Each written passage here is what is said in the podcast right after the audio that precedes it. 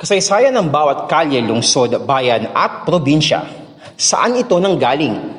Kanino ito'y pinangalan? Ano ang mga naganap dito? Tunghayan ang mga literal na kwentong bayan dito lang sa GPS Podcast.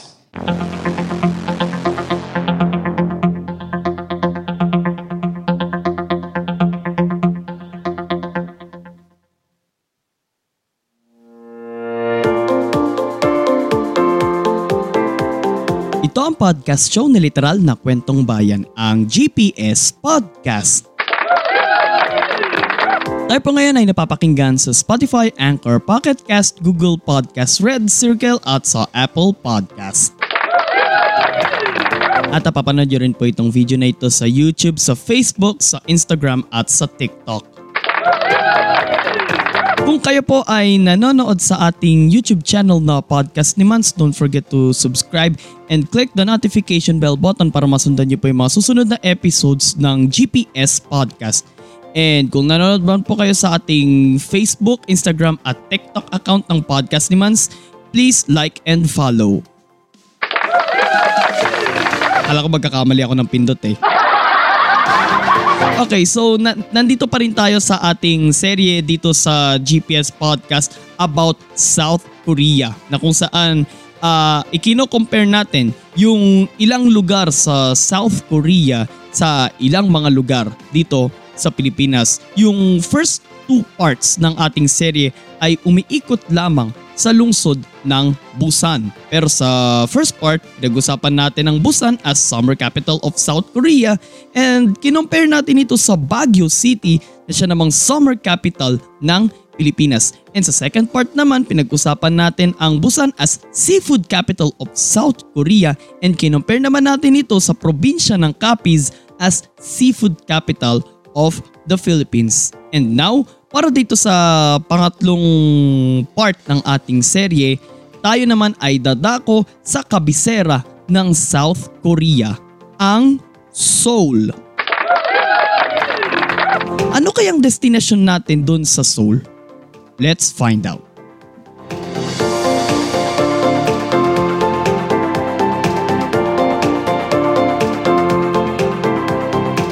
Ito ang GPS Podcast. Okay, so bago tayo mag-proceed sa ating topic ngayon mga kapodcast, meron tayong babalikan na isang episode natin dito sa GPS Podcast na kung saan uh, pinag-usapan natin ang Divisoria sa Maynila. So sa mga nanonood sa YouTube, na, sa YouTube, sa Facebook, sa IG at sa sa TikTok ay balikan po natin itong episode na ito and pati na rin sa mga nakikinig sa ating mga audio platforms. Sa isang bahagi ng lungsod ng Maynila, libo-libong mga Pilipino ang araw-araw na dumadagsa dahil sa mga produktong binebenta sa kurang halaga. Pasok mga suke, tara na sa Divisoria. Matatagpuan ng Divisoria sa pagitan ng mga distrito ng Tondo at Binondo. Itong siyang nagsisilbing sentro ng komersyo sa lungsod ng Maynila. Ang pangalang Divisoria ay isang Spanish word na ang ibig sabihin ay divide o division.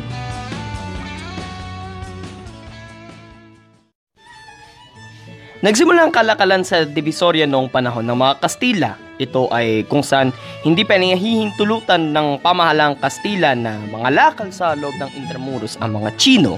Kaya naman, kaya naman naghanap ng mga Chino ng malilipatang lugar upang doon sila mga lakal.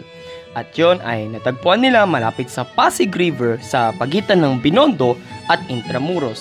Kasi that time, mga kapodcast, uh, may competition sa pagitan ng mga Spanish at ng mga Chinese pagdating sa business. Mas umunlad pa ang kalakalan sa bahaging yon ng Maynila dahil sa pagiging accessible nito pa sa para bagsakan ng mga produkto.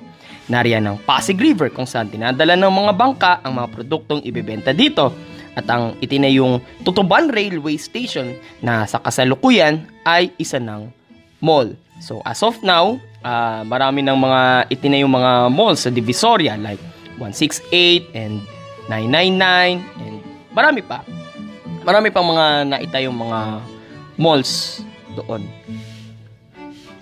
Matapos ang nangyaring Battle of Manila noong 1945, nakaligtas ang Divisoria sa pagkawasak na dulot ng mga Hapon.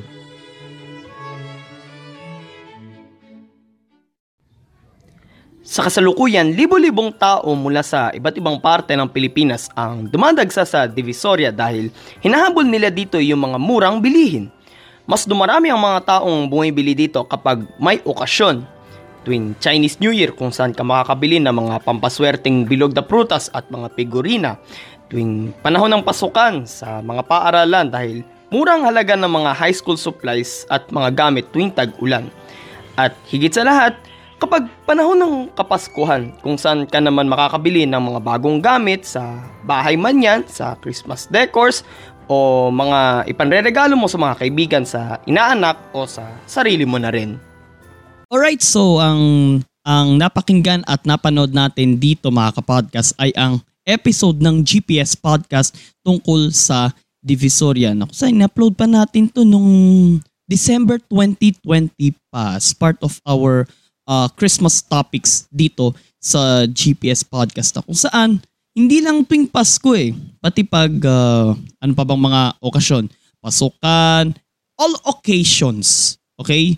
Dagsaan araw-araw sa Divisoria para makahanap ng mga murang bilihin. Gusto mo ng murang damit, gusto mo ng murang bag, murang accessories, lahat ng hinahanap mong gamit ay mabibili mo sa Divisoria sa murang halaga.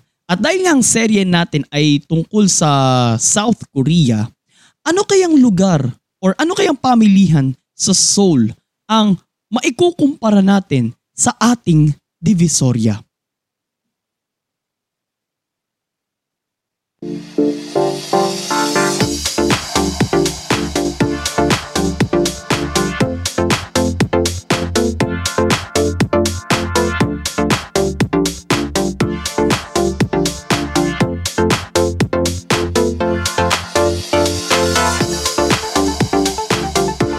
Ganda ng music natin, ano?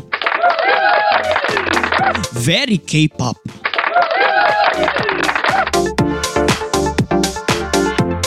Sa isang bahagi ng Seoul, ang kabisera ng bansang South Korea, matatagpuan ang pinakamatanda at pinakamalaking pamilihan sa South Korea, ang Namdaemun Market.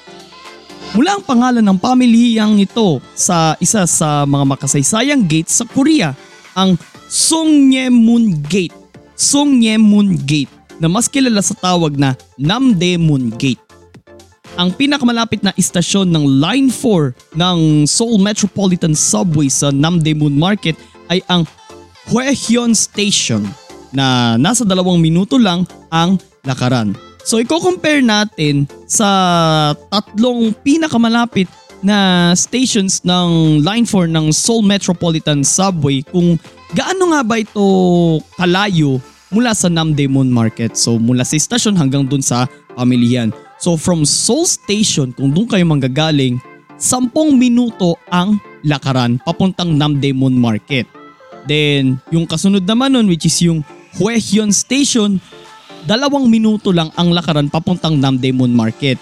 And yung kasunod naman nito na Myeongdong Station ay nasa 12 minutos naman ang lakaran patungong Namdaemun Market. So parang ang pinaka nire-recommend na panggagalingan mo kung halimbawa magte-trend ka papuntang Namdaemun Market is kailangan mo bumaba, kailangan mo sorry sorry, kailangan mong bumaba sa Hwaehyun Station. Kasi nga, dalawang minuto lang ang lakaran, nandun ka na sa Namdaemun Market.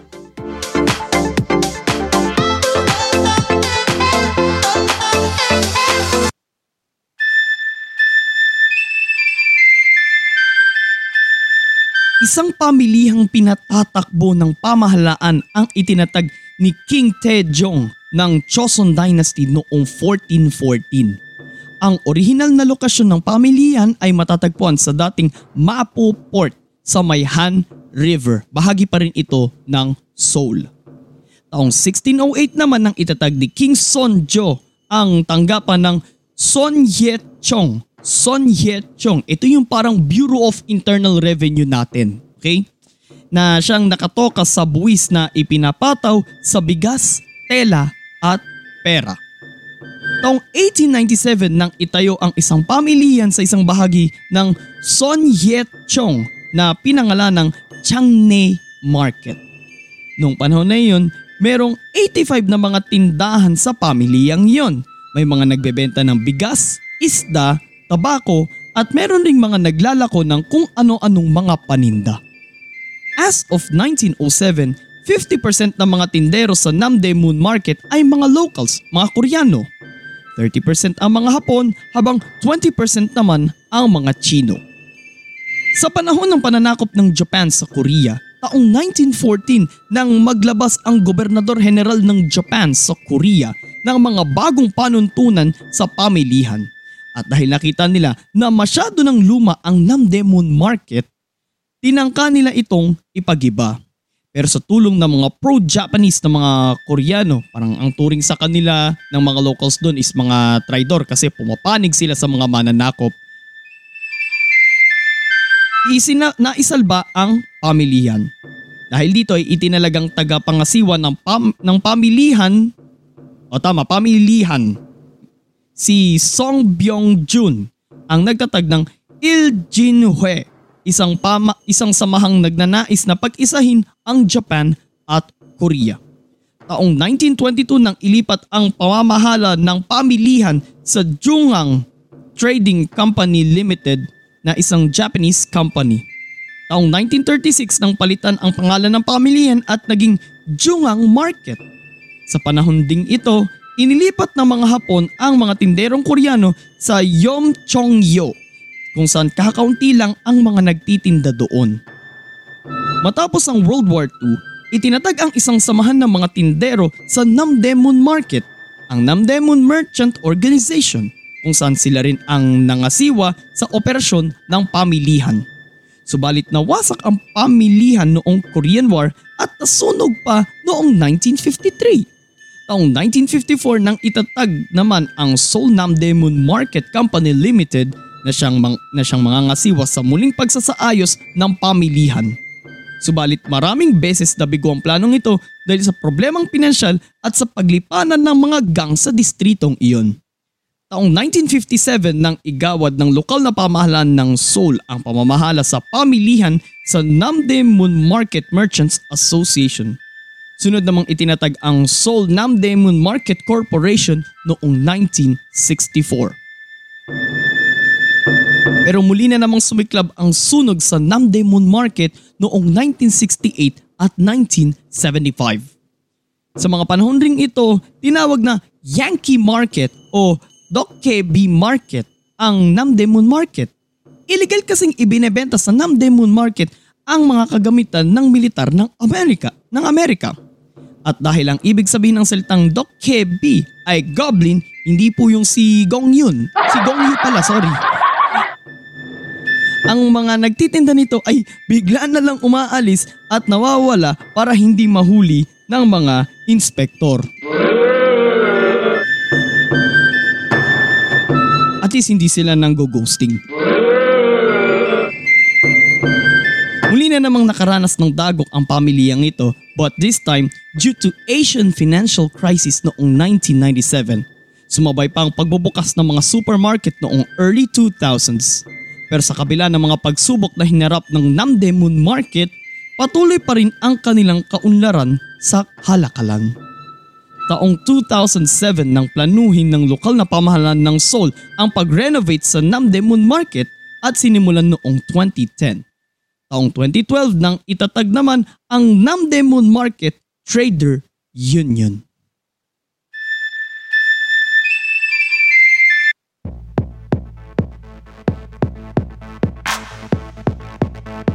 Katulad sa Divisoria sa Maynila, marami kang mabibili ditong mga iba't ibang produkto. Mula sa mga damit, gamit sa bahay, sa kusina, costumes, pampaganda, laruan, gadgets, accessories at iba pa. Lahat ng hanap mo ay mabibili mo sa Namdaemun Market sa murang halaga lang. So kaya sinasabi ng ating mga kababayan na, na nandun sa South Korea na maiko-compare nila yung Namdaemun Market sa divisoria natin dito sa Pilipinas. At dahil may mga nagtitinda ng pagkain sa Namdemon Market, ito rin ang one-stop shop ng mga parokyanong gustong kumain sa gitna ng Lakwatsa. Sa katunayan, noong 2012, nabanggit ang Namdemon Market sa listahan ng Asia's 10 Greatest Street Food Cities ng CNN Go mula sa Seoul. Ito ay para sa itinitinda doon na Hot Tok. Hot Tok, ito yung pancake na may lamang cinnamon at caramelized sugar.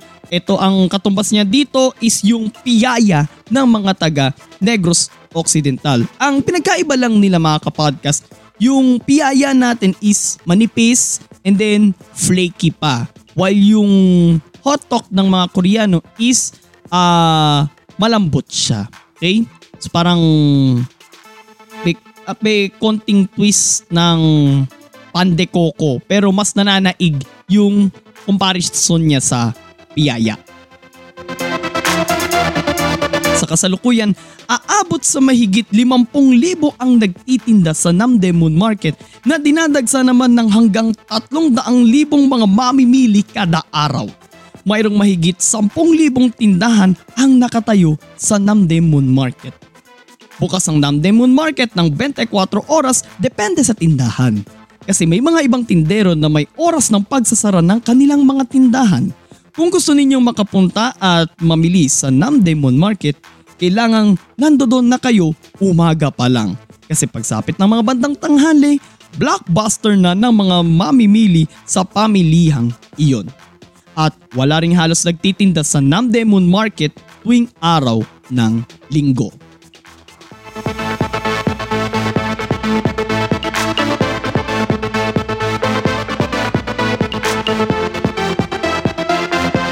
GPS Podcast.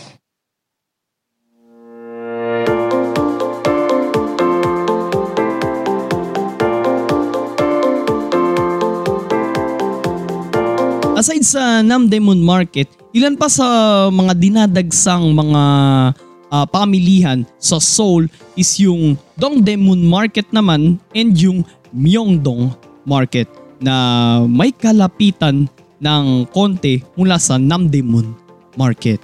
And para naman sa ikaapat at huling episode natin para sa South Korea special ng GPS Podcast Parang katulad ito sa ano eh, dun sa first episode natin sa Europinos na kung saan kung sa Pilipinas ay may Espanya, sa Espanya naman ay may Pilipinas. Ito, makinig kayo mga kapodcast. Kung sa Pilipinas ay may Korea, sa Korea naman may Maynila. Paano na naman nangyari yun? Yan ang pag-uusapan natin sa huling episode natin dito sa South Korea special ng GPS Podcast. Tandaan niyo po yung riddle kung hindi ako nagkakamali. Tandaan niyo po yung ano, yung sasabihin ko. Kung sa Pilipinas ay may Korea, sa Korea naman ay may Maynila. Abangan niyo po yan. Yan ang susunod nating pag-uusapan.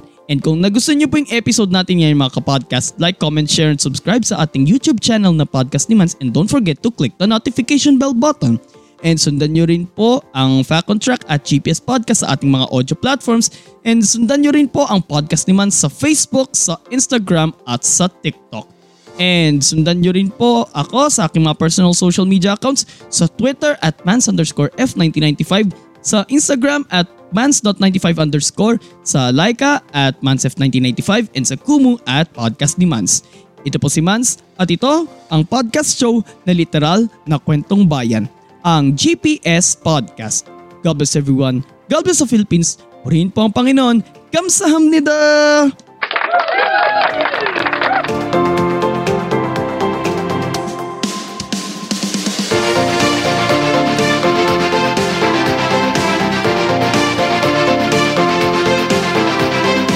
At yan ang isa na namang makabuluhang kwentuhan dito lang sa GPS Podcast.